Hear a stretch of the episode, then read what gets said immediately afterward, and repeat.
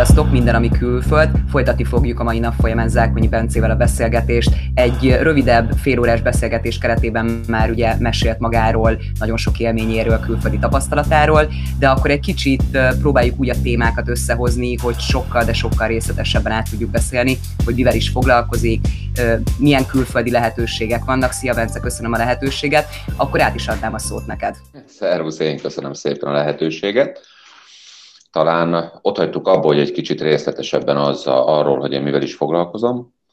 Ugye ez több, úgy mint egy hagyma, körülbelül ilyen héjanként áll össze, és így le kell fejtegetni, míg eljutunk a korig. Az a lényeg, hogy én 2008 óta foglalkozom aktívan különféle letelepedési programokkal. Ez azért van, mert akkor a külföldi cégalapítás és az offshore cégalapítás gyakorlatilag megszűnt, illetve átalakult és ehelyett előtérbe került az embereknek a vándorlása.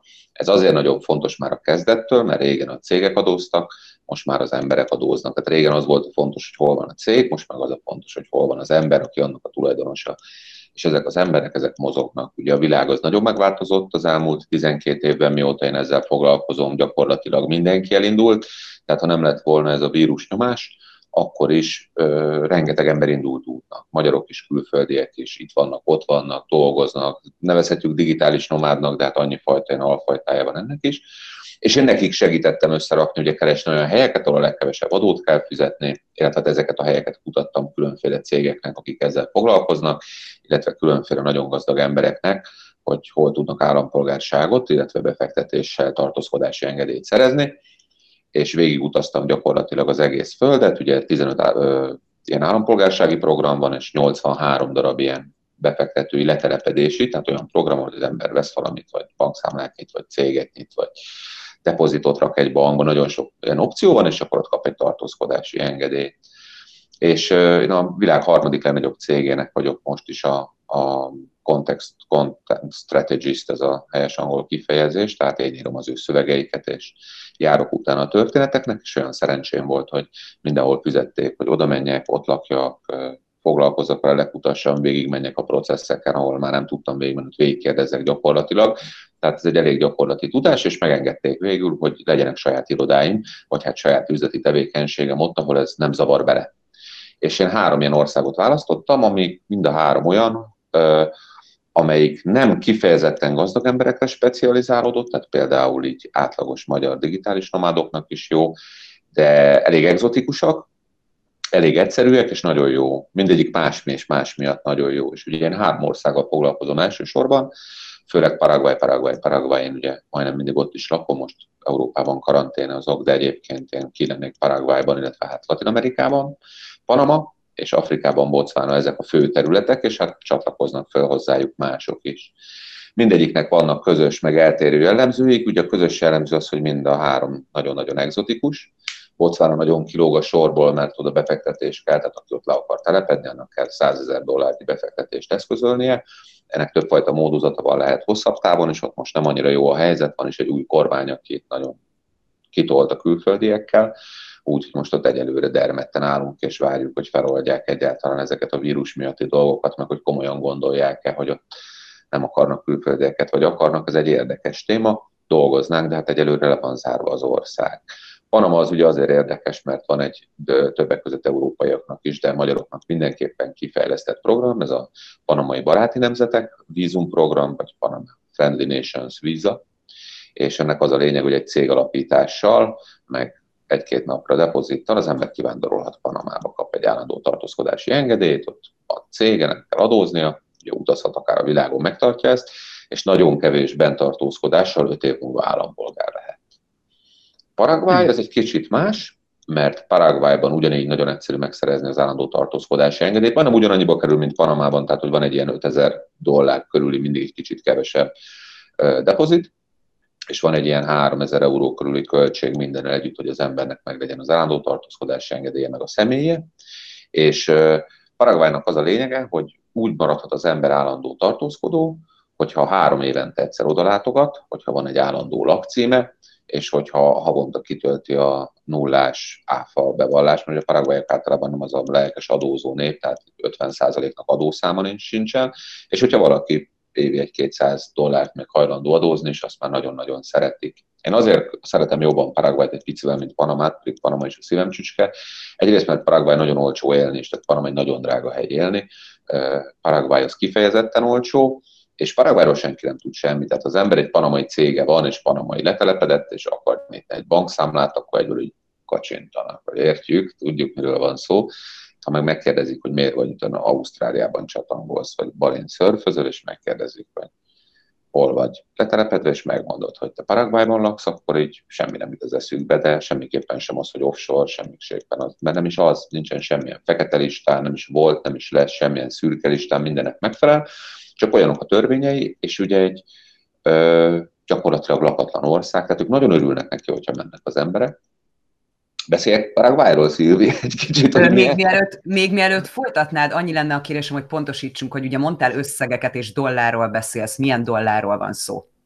Amerikai, amerikai, amerikai, az összes többi az Nehogy valaki, hogyha persze. számolgatja valamibe, akkor azért kértem, hogy akkor pontosítsuk le. Igen, én mindenképpen szeretném, hogy akkor mesél tovább, mond, mert ezek nagyon érdekes információk, de akkor figyelek tovább.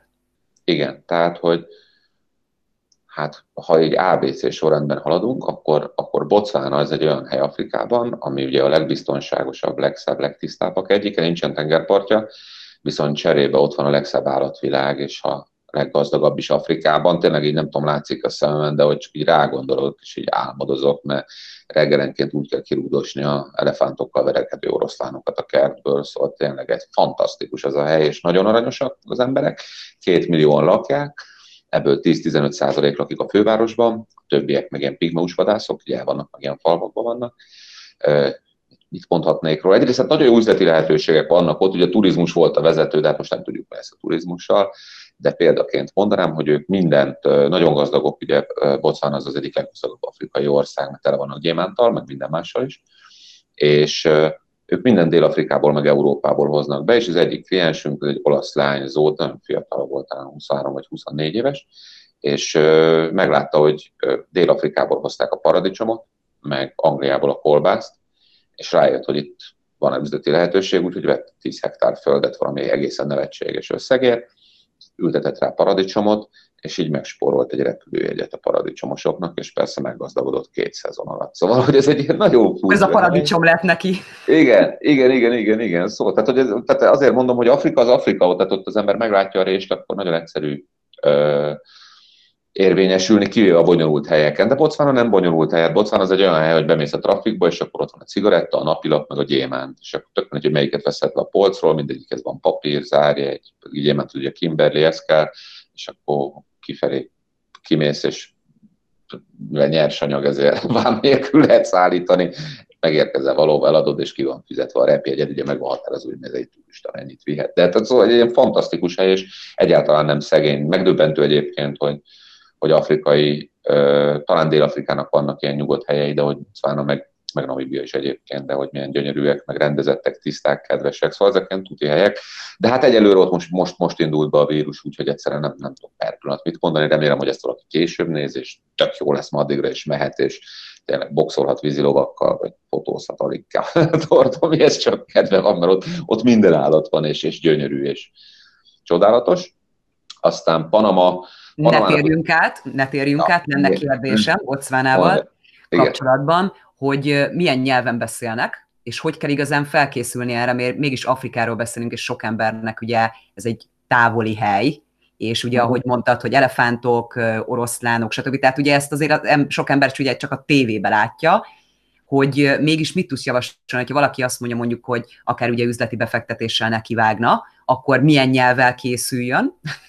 Angol, angol, ugye a különféle törzsi nyelveket azért elég nehéz, és ugye ezek ilyen csettintős nyelvek, úgyhogy elég nehéz elsajátítani, de én már láttam olyan holland fiatalemberrel beszéltem, aki is zseniálisan tudott, de, de az angol, mindenki beszél angolul, tehát angol a hivatalos nyelv is, és szépen beszélnek angolul, meg, meg borzasztó műveltek egyébként, mert ott is úgy kezdődött a függetlenség, hogy először iskolába járjunk, tanuljunk, meg legyenek diplomások, és akkor így felépítették egy ilyen nagyon szegény országot, és közben megtalálták ezt az óriási gyémántkincset, vagy hát gondolom tudták, hogy ott van, csak elkezdték kitermelni, és akkor ez ilyen rengeteg pénzt öntött abba az országban. Nagyon jó bérek vannak. Egyáltalán zseniális ez a hely, csak múljon már el ez a, epidemia, mert hogy ők ugye semmilyen formában sincsenek felkészülve arra, hogy most ilyenkor mit kell tenni. Mondjuk csak annyit tudtak csinálni, hogy lezárták a határokat. Én nagyon aggódom egyébként értük, mert ők máshogy élnek meg Afrikában ilyen dolgokat, mint mi, főleg ezek az elzárt falu közösségek, ugye ők nem az jut az eszük először, hogy rohanjunk erre. Igen, ez fontos. És azért esetleg tudnál-e valami negatívat is mondani, hogyha lehet így mondani? Tehát esetleg neked volt valami olyan élményed, amire inkább azt mondanád, hogy nem volt annyira pozitív Bocvánában? Nem, nem nagyon tudnék mondani, mert engem, tehát én nekem egyrészt nagyon szeretek Afrikában lenni, nekem ott ugye kollégáim vannak, akik már korábban is ismertem, és ha oda megyek, akkor tényleg ilyen családtag, tényleg úgy kell könyörögnem, hogy ne, ne vágjanak marhát, mindig a legjobb programokra visznek. Szóval, hogy én, én negatívumot én nem igazán tudok mondani, meg én nagyon szeretem Afrikát. Tehát biztos van, aki majd azt mondja, hogy igen, mert három napot kellett mennünk a szavannán egy jeepben, és zsiráfokat kerülgetni. Hát, ha ez nem tetszik, akkor, akkor nehéz Bocván, mert Bocván ilyen. Úgyhogy igazság szerint ott nincsen semmi, van egy felépített tiszta vadonatúj modern főváros, meg egy hatalmas ilyen sivatag, rengeteg dzsungel, folyódelták Szóval azt nem nagyon lehet, aki a természetet szereti, meg bírja Afrikát, akkor az ott csodát lát ilyen szempontból. Mennyire látod fontosnak az angol nyelvtudást, hogyha mondjuk valaki azt mondja, hogy üzleti célra szeretne így Bocvánának nekivágni, hogy igen, segítetek nagyon sok mindenben, de hogy a mindennapi élethez, hogy milyen szintű az az angol nyelvtudás, amire mindenképpen azt mondod, hogy szükség van? Hát én bevallom őszintén, hogy ebből a nyelvtudás szempontból én elég kemény vagyok, mert aki nem beszél kitűnően angolul, a számomra hát így mondjuk úgy, hogy életképtelen külföldön, tehát mindegy, hogy hol vagyunk. Az angol az egy alap, az nem, ez egy, nem egy második nyelv, vagy egy felszedett tudás, hanem olyan, mint a szorzótábla. Aki nem tud angolul, az a mai világban nem tud tájékozódni, az egy gyerek most valaki tud németül, az nagyon jó, de akkor is kell tudni angolul. Én beszélek elég sok nyelven, úgyhogy nyugodt szívvel mondhatom. Aki jól tud angolul, tehát nem adják el szinten, az ott boldogulni fog. Nincs olyan nagy különbség a kiejtésben, sem nagyon egyszerűen megérthető. Nagyon, hát meg ugye rengetegen tanultak Angliában eleve az egész tanterv, minden a, a brit nemzetközösségi közös tanterven alapul, tehát, hogy még beszélgetni is lehet azért az emberekkel, ami nem mindenhol van így Afrikában, tehát lehet közös témát találni például. Említetted, hogy ugye nagyon sok ilyen kisebb faluban élnek inkább, és ugye kevesen a fővárosban. Jártál gondolom ilyen faluban, hogy mit tudnál ezzel kapcsolatban mesélni, milyen jó élményed volt, hogy kell ezt elképzelni? Hát ezek de vannak olyan tradicionális faluk, mert ugye Afrikában azért, azért építkeznek úgy az afrikaiak, ahogy, mert hogy ez kívánja meg a, az ő körülményeik. Itt nagyon sok olyan nép van, akik másod civilizálódtak, mint mondjuk vadásztársadalomban élnek, hordákban élnek, teljesen veszélytelenek, tehát ezek nem ezek az agresszív amazóniai indiánok, akik így rettegnek a fehér embertől, és ezt nem foglalkoznak az, hogy ki van túlista, de jó, hát ha vesz még tudom én egy nyilat, persze lehet ilyen mindenfajta népművészeti dolgokat csinálni, de ezek úgy élnek valójában, úgy el vannak ilyen természeti népek elég elég bő a vad, meg a haláldás ahhoz, hogy ők el tudjanak lenni mezőgazdasággal, nem nagyon foglalkoznak, most ismerkednek igazából ezekkel a modernebb megoldásokkal, mert ugye persze, tudom én, el tudnak ültetni ők is némi mandiókát, de, de hogy hát ezek ilyen nagyon roppant szegény falvak, és akkor vannak persze kereskedelmi állomások, meg vannak gazdag helyek, de hát ez a klasszikus afrikai vadászélet az nem tehát ott, ott nem nagyon lehet túl nagyon luxusban élni. Ez egy egészen másfajta kultúra, mint fönn Gánában például, ahol ezek a nagyon gazdag királyok vannak, ilyen több száz kiló aranyra a nyakukban, vagy Dél-Afrikában ugyanez a brigádban. Itt nem annyira ö, épültek ki ezek a hatalmi struktúrák, de hát ilyen a földrajz annak a helynek nem kedvez valami óriás birodalom kialakulásának, mert megszomjazik az ember, mire átfut az egyik végéből a másikba. Térjünk át akkor a következő helyre. Igen akkor Panama, mert aztán Paraguayról fogok legtöbbet beszélni. Panama zseniális hely, ugye, van két óceánja, van Karib-tengerje, vannak szigetei, van dzsungele, van mindenek kultúrája, eltemetett indián romjai, minden, mindene van. Ugye egyetlen nehézség van, hogy egyre drágább. Régen se volt egy olcsó hely, minden harmadik ember Panamában a bankszektorban dolgozik, ami azért mutatja, a kultúráltsági szintet, hogy azért, azért nem olyan rossz hely, nem veszélyes, de azért vannak persze Panama városnak ilyen veszélyesebb negyedei.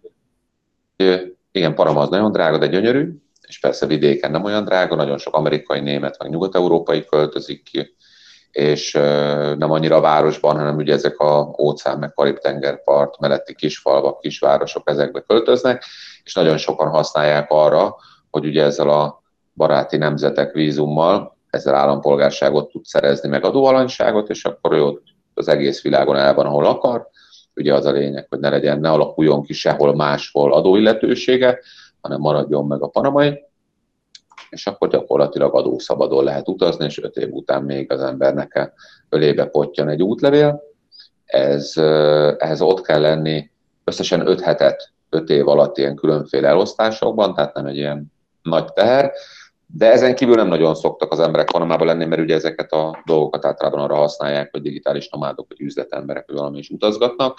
Bár az én ügyfeleim közül ketten is nyitottak gyárat Panamában, és nagyon elégedettek, mert ugye kereskedelmi központ, hajózási központ, baromi egyszerű bármit eljutatni onnan, akár Észak, akár Dél-Amerikába, de akár Ázsiába, Afrikába. Tehát, hogy pont ugye a kereskedelem, világkereskedelem egyik középpontja.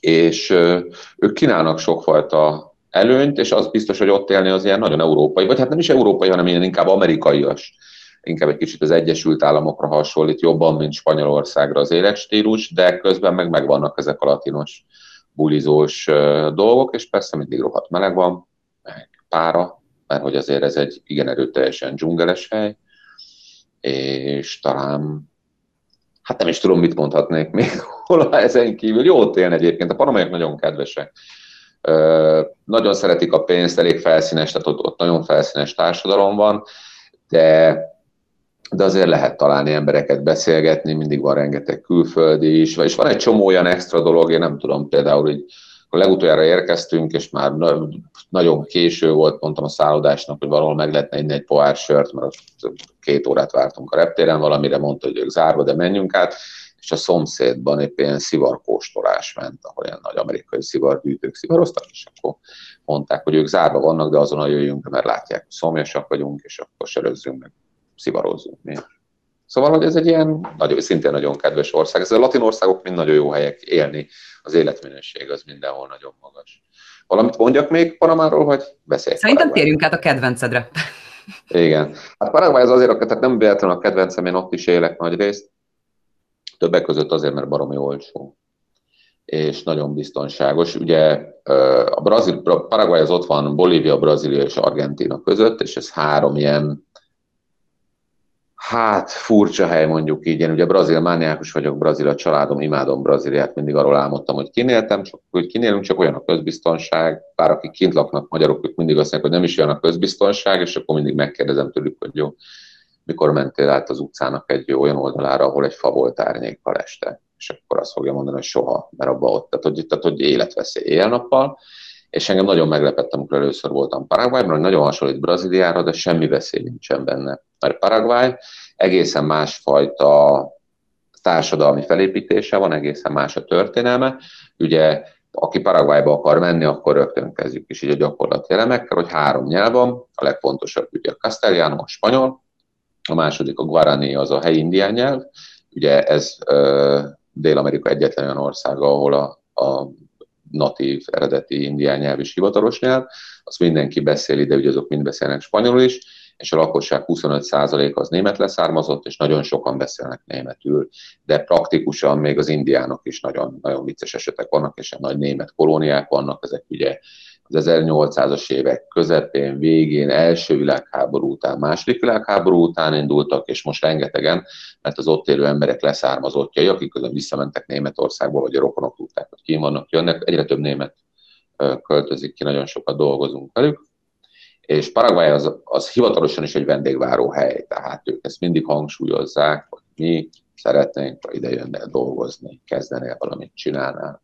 ott annyira olcsó az élet, hogy már-már zavaró. Tehát, hogyha egész pontosak akarunk lenni, akkor úgy szokták mondani, hogy a világ első két sztékje, vagy bélszínje magyarul, ugye, az Uruguay és Paraguay, ez a kettő a legjobban, és ilyenkor az argentinok, brazilok, meg az angolaiak lecsukják a fejüket, mert ők is versenyben vannak, de hát nem lehet Uruguay-jal, meg paraguay és mondjuk egy kiló bélszín az átszámolva 3 euró, tehát mondjuk nem tudom, 500 forint és a legjobb volt. Tehát ilyen, ilyen árakkal érdemes számolni, mint tudom én, elmegy az ember egy kocsmába, egy ilyen drágább helyre, hát egy sör az mondjuk 120 forint.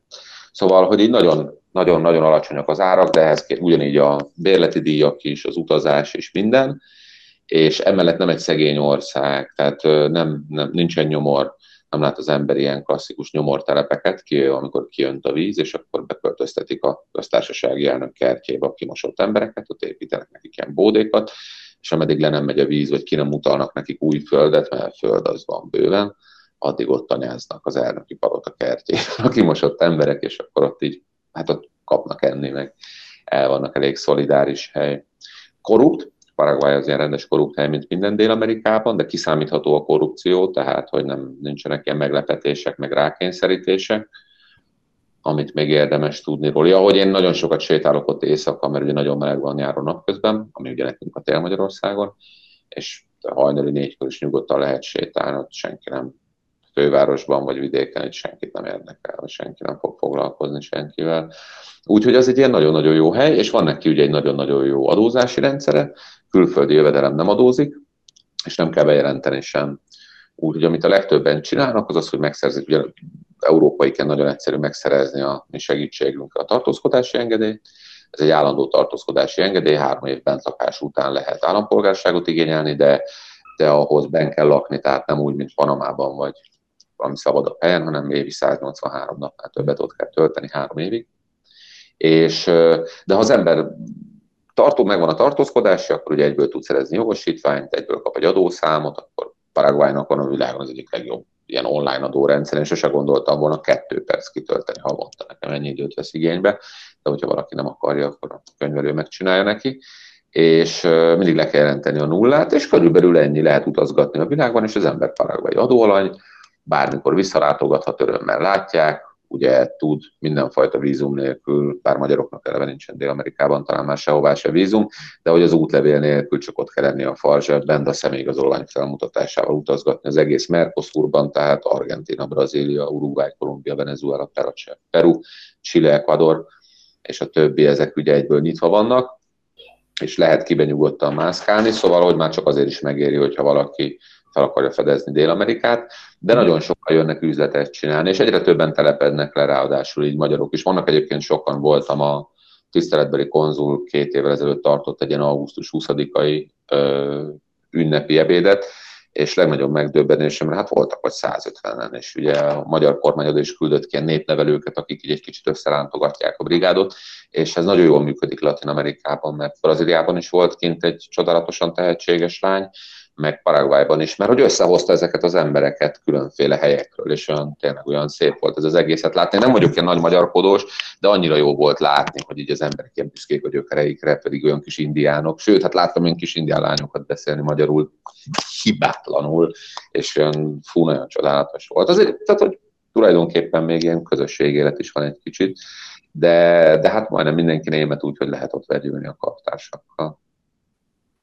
Egy következő beszélgetés keretében lehet arról szó, hogy majd így jobban belemenni az árakba, mert ugye most említettél, és akkor jobban belemennénk abba, tudod, hogy mégis oké, okay, hogy mennyibe kerül mondjuk az, hogy üzletet nyissak. Tehát, hogy tényleg az ember mennyivel készüljön és hm. mennyivel tudjon elindulni, hogyha lehet erről szó, nem tudom, hogy van-e kedved. Persze, legnagyobb örömmel. Ezek ilyen, a matematika a legfontosabb a kiköltözés esetén, hogyha az ember vállalkozni akar, és mivel így előre fillére pontosan meg tudom mondani nem csak az életviteli, az üzleti alapítási költségeket és a különféle ilyen dolgokat. Ezzel, ezek olyan árak, hogy ugye országonként eltérnek, de ahol én dolgozom, ott nagyjából pontosan tudom, és ez ugye 15 állampolgárság és 83 letelepedési program, úgyhogy pörgethetjük a számokat legnagyobb örömmel, mert tudom, hogy internetről hiába van feketén-fehéren leírva, máshogy látja az ember, mint hogyha így átmegyünk rajta. Viszont lenne még egy utolsó kérdésem. Elég ugye felfordulás, elég nagy felfordulás van a világban. Neked mi a saját véleményed, hogy látod? Hogy mennyire fognak például Magyarországról elmenni külföldre az emberek. Tehát most a magyarokat nézve, neked mi a véleményed itt a vírushelyzet, a vírushelyzet miatt kialakult dolgok miatt, és itt most nem politikára gondolok, hanem itt szakkumpak, amit ugye hozott ez az egész, hogy hogy érzed, hogy látod, mi a véleményed, hogy a magyarok mennyire fognak kacsingatni, úgymondván külföld felé Ez egy nagyon összetett kérdés. Magyarországról hullámokban mennek el az emberek, tehát az egyéni eseteket mondjuk egy lány férhez megy külföldre, vagy egy fiú feleségül, tehát vannak, hogy kimegy tanulni és ott marad. Vannak ilyen egyéni dolgok, de általában hullámokban távoznak az emberek, hogy ezeket ilyen történelmi kor, gazdasági, politikai eseményekhez szokták kötni. De Ugye az utolsó ilyen hullám az 2004-ben indult az EU csatlakozással, és gyakorlatilag most sem zárult le, bármennyire is furcsák a számok, én elég máshogy látom a számokat, mint a hivatalos statisztikusok, tehát Istennek ez a dolguk, én meg csak így nézem, meg kapom a másik helyekről az információkat, nem állt le egyáltalán a kivándorlás folyamatos, és főleg ilyen agyelszívás van, és rengeteg olyan ember van, aki nyugalmat keres öregkorára, tehát hogy 40-45-50 éves, de már rájött arra, hogy ami pénze van, abból élete végéig el tud lenni egy kókuszos tengerparton, azzal, hogy a delfinekkel fürdik. Ez egy nagyon gyakori motiváció, és nagyon sokan indulnak el külföldre, nem csak dolgozni, hanem vállalkozni is. Nem tudjuk, hogy hányan mentek el az elmúlt 10-15 évben, de hát azért ez valószínűleg a 500 ezernél több és 1 milliónál kevesebb szám, mert annyi új útlevél lett kiadva, hogy így nem igazán lehet tudni, meg, meg átláthatatlan ez a kérdés, de nagyon sokan mennek. Én mióta ugye megváltozott a katának a, a ugye ennek a kedvezményes adózási formának a szabályai, azóta naponta kb. 50-60 levelet kapok olyan emberektől, akik, akik el szeretnének indulni és egy kicsit világot látni, mert kiszámolták, hogy lehet, hogy három-négy évre, lehet, hogy öt évre, lehet, hogy örökre elmegy, de külföldön az a pénz, amit keres, az adómentesen, békésen élve valami paradicsomban, ahol mit meg akar nézni, most éjszakon vagy délen, ez működik és szabadok, és mennek. Meglátjuk akkor, hogy mi lesz. Nagyon szépen köszöntem, és akkor majd hamarosan folytatjuk. Köszönöm szépen az információkat. Szia, szia! Nagyon szépen, szervusztok! Szia, szia!